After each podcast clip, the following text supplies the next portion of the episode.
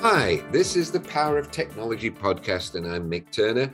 I hope everyone's doing well today, and I'm pleased to welcome back Joe Catalanotti, who is our product marketing manager for Dell's Unity XT mid range storage portfolio. Welcome again, Joe. How are you doing? I'm doing pretty good, Mick. It's always a pleasure to speak with you, especially um, on these podcasts. Uh, well, the, the, the sentiment is the same. Back to you, Joe.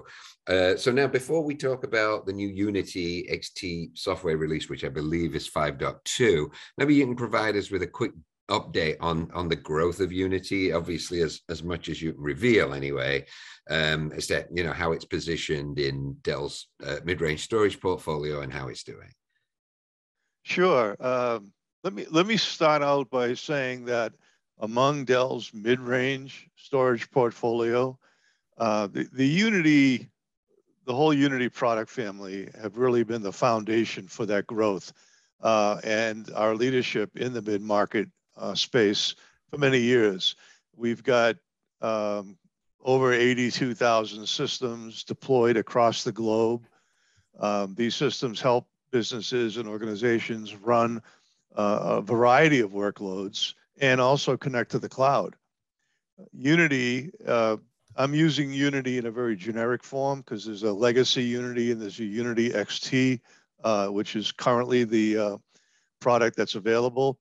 Unity has always been uniquely designed or was uniquely designed and, and has always been positioned to really address the storage infrastructure needs and challenges of the mid-market.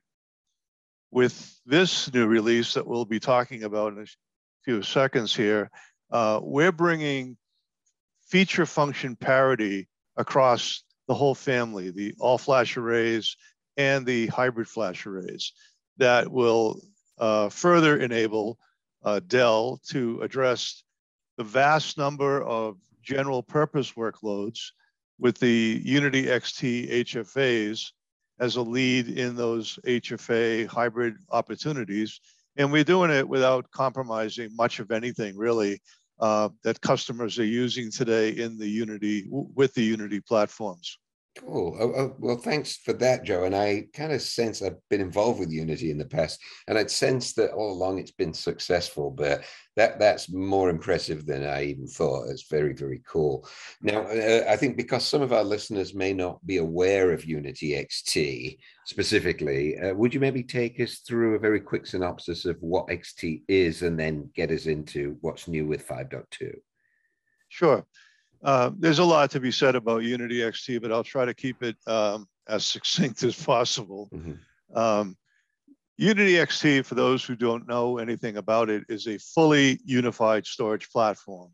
This means that in the single storage uh, array that you purchase, you have support for file block and VMware vVol data, all from inside a single, a single storage pool that really provides a lot of efficiency, simplicity for the storage admin when he's trying to deal with all of these storage objects. Uh, it includes and ships with a dual active controller architecture, as do all of our primary storage uh, platforms as well. Uh, there's an extensive all-inclusive software offering. And you know, that, when I say extensive, it, it is pretty extensive, not just in what is delivered with Unity, but from um, the surrounding integrations with plugins and ecosystem software um, combined. There's, um, it also has different ways, multiple ways for customers to be able to connect to public and private clouds. Where, you know, if they don't really want to manage an application on site, they can connect to a, um, a public cloud and be able to secure that application uh, from that particular location, or conversely, they can uh, associate themselves with maybe a cloud service provider and be able to get the different types of services that they offer, such as like a disaster recovery as a service.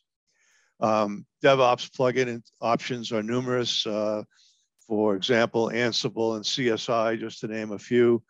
And as I said, there's an extensive ecosystem portfolio uh, that comes uh, as separate products to Unity XT uh, but nonetheless, they all support Unity XT, like RecoverPoint, Metronode, AppSync, SRM, and the like. There's a few others as well.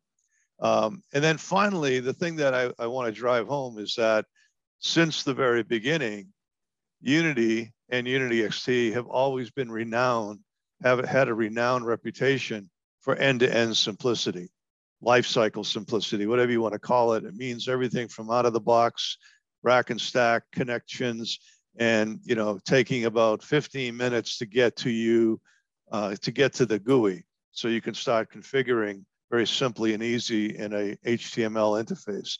Uh, customers, analysts, press um, have all always been impressed by the uh, simplicity of the product.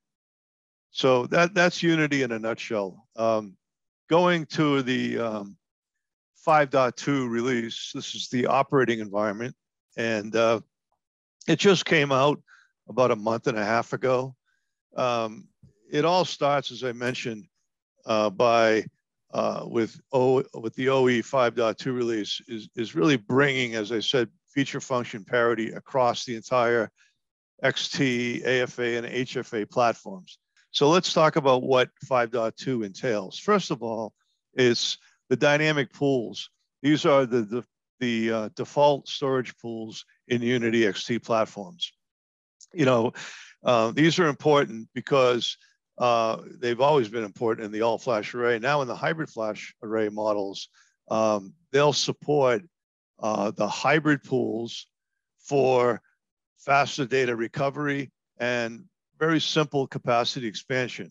All right, so you'll have in the hybrid uh, models the support for both all flash pools, which a customer can create because they may have a an application that just needs that all flash performance and they don't want to stick it in a hybrid pool because they don't want to get uh, tied down to noisy neighbor effects and things like that. So dynamic pools are now supported in all flash pools and in hybrid pools. Secondly, we have upgraded our inline data reduction uh, to be supported in the HFA again for the hybrid pools. It was always there in the all flash pool if you had that created, but never for the hybrid pool. It is now. Uh, next up, and this is something you know we've been wanting to do for a while because we've always had it with the legacy Unity platforms, and now on Unity XT, um, these platforms now support online data in place controller upgrades. Um, so if a customer who buys, let's say, Unity XT 480 hybrid flash and all of a sudden they find out in a year or six months or whatever, they need more performance, more capacity, more drive slots, higher system limits, those kind of things. Um, all they have to do is order the controllers for those higher systems, whether it be a 680 or an 880, and they would just swap out the controllers while the data is still in place and online and accessible. And that's the beauty of, of the architecture here and um, Unity XT, as well as Dell in general with primary storage, is that all of these support a dual active controller architecture. Now, this is important because the customer, you know, looked at this product and bought it, and therefore we believe they should be able to use it versus having some dual passive controller scheme here, where if one controller goes down, um, you know, you're kind of dead in the water.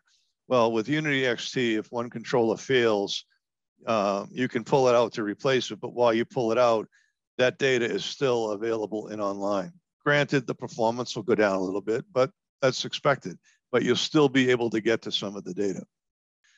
And then I just want to make a point. This is not necessarily a feature or anything, but it's a consistent theme throughout all of our releases with Unity and Unity XT is that anytime a new OE comes out, it's always backward compatible with the other Unities, both Unity XT models as well as legacy Unity.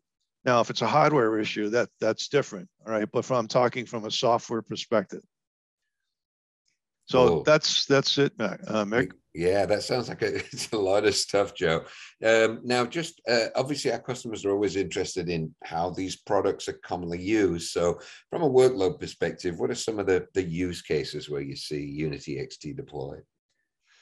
Okay, well, this is an interesting one because you know we have sort of evolved over the years. Dell has in the mid-range um, with the advent of PowerStore, and I'll get into that here. So, if we look across the globe, small medium businesses, small medium enterprises, um, they all still use and run and depend on really thousands of, of these general purpose workloads uh, that they run their businesses on. And they've always understood that hybrid flash storage is really the way to go in terms of the platform they need. Uh, purely from an affordability point of view, uh, that would align with their own cost conscious approach to uh, IT operations and budgets. So affordability and low introductory pricing are typically their starting priorities. Um, the workloads they need to support are generally not classified as critical. And therefore, you know, they don't require the type of performance and sub millisecond latency of all flash or NVMe architectures. So these types of workloads um, are ideal for the Unity XT hybrid flash array, the general purpose ones, which have been successfully running uh, these workloads all over the world. As I mentioned before, we got 82,000 plus systems out there. I mean, not all of them are hybrid flash, but nonetheless, um, the customers with the hybrid flash arrays are seeing performance increases. They're seeing um, lower capex, lower opex, those kind of things. um, but what about the Unity XT all flash arrays? I just want to address that real quickly. Interestingly enough, Unity XT hybrid flash arrays, and I know people don't see this generally, but they have the same performance metrics as the all flash models. They really do. So customers aren't having to compromise on any speed uh, and performance when they're using the hybrid flash array. But for those applications, and there are many of them again, that are classified as business critical, um, they'll need the all flash performance along with the characteristics that SSDs uh, bring along and provide, uh, along with the sub millisecond latency. So in this case, customers who have these critical apps, all right, um, are going to need something a little bit more than a hybrid flash can provide. And so they might want to check out Dell's lead all flash array PowerStore with NVMe and the AppsON architecture. Or they can opt to stay with Unity XT all flash arrays if they've already decided, let's say, to standardize on Unity XT as part of a multi-array deployment plan. So the point here is that if you have general purpose workloads in a small medium enterprise that don't require the performance and um, latencies that you can get with all flash NVMe, um, Unity XT hybrid flash arrays are ideal they really bring uh, a lot to bear for the customer in terms of introductory pricing, total cost of ownership, management familiarity, and they're they're getting all of that without having to compromise on performance or features for that matter. Yeah, cool. That's good to see the positioning relative to to PowerStore and see that there is obviously market for both the PowerStore and the Unity platforms. Uh, so I think finally, Joe, it has been really informative, but perhaps you could just sum up uh, with kind of some key value statements you'd like the listeners to take away. We'd like to say that the HFAs bring you the performance of Flash with the affordability of the low cost, high capacity disk. And I'm going to close out by, you know, citing um, a recent IDC uh, market trend and that is that they looked at the hybrid flash array market and they have concluded and projected that it will continue to grow at 5.1% compounded annual growth rate uh, through 2025. So the, the point here is that hybrid flash arrays aren't going away anytime soon. As a matter of fact, uh, they still have a growth rate associated with them. Awesome. Well, thanks ever so much for your time, Joe. It's much appreciated. This has been Mick Turner for the Power of Technology podcast. I'd like to thank you for listening. And if you like what you heard, please subscribe. Have a great day.